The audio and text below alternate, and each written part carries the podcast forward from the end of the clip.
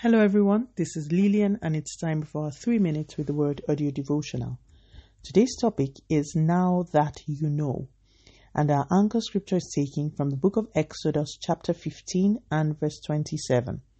Then they came to Elim, where there were twelve springs and seventy palm trees, and they camped there near the water. The last day, I brought a word of encouragement to someone using the words of our anchor scripture. I spoke about how the Israelites murmured and complained about not having water in a place called Marah, only for them to journey five miles and discover a place called Elim, where there was not only water in abundance, but shade, food, and other things. I then spoke to anyone who felt discouraged, delayed, and out of hope to hold on as their own Elim was around the corner. Today I want to ask a question. If you know that your Elim is around the corner, how would you behave in Marah? The Israelites who did not have foreknowledge about um, Elim complained and grumbled. You have foreknowledge about your own Elim. How are you acting in Marah? Are you complaining and murmuring? Are you down and depressed and going about feeling gloomy and sad?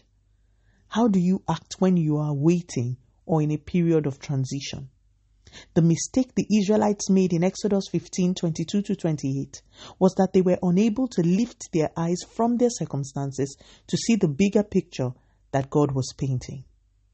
Don't make that mistake, my dear listener.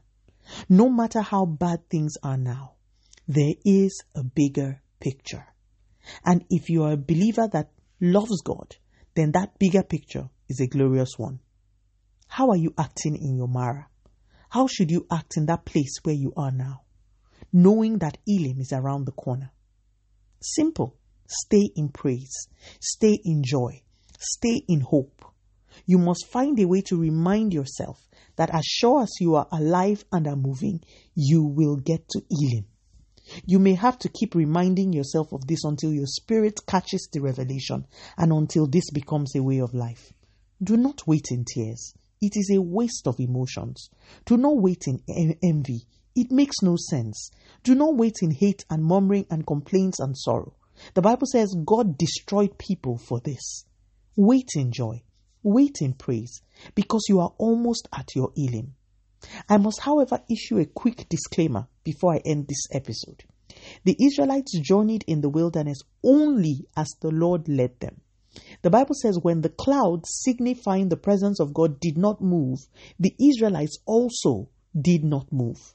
You cannot be on a journey that God is not leading you on and expect to meet your Elim.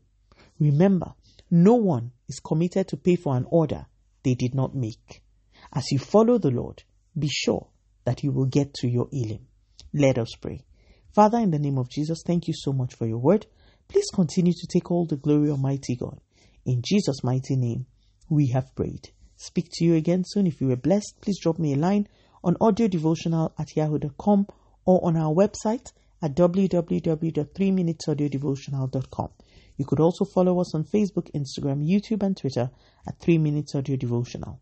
Remember, wrapped up in God's Word is all you need for your change to come. Love you and bye.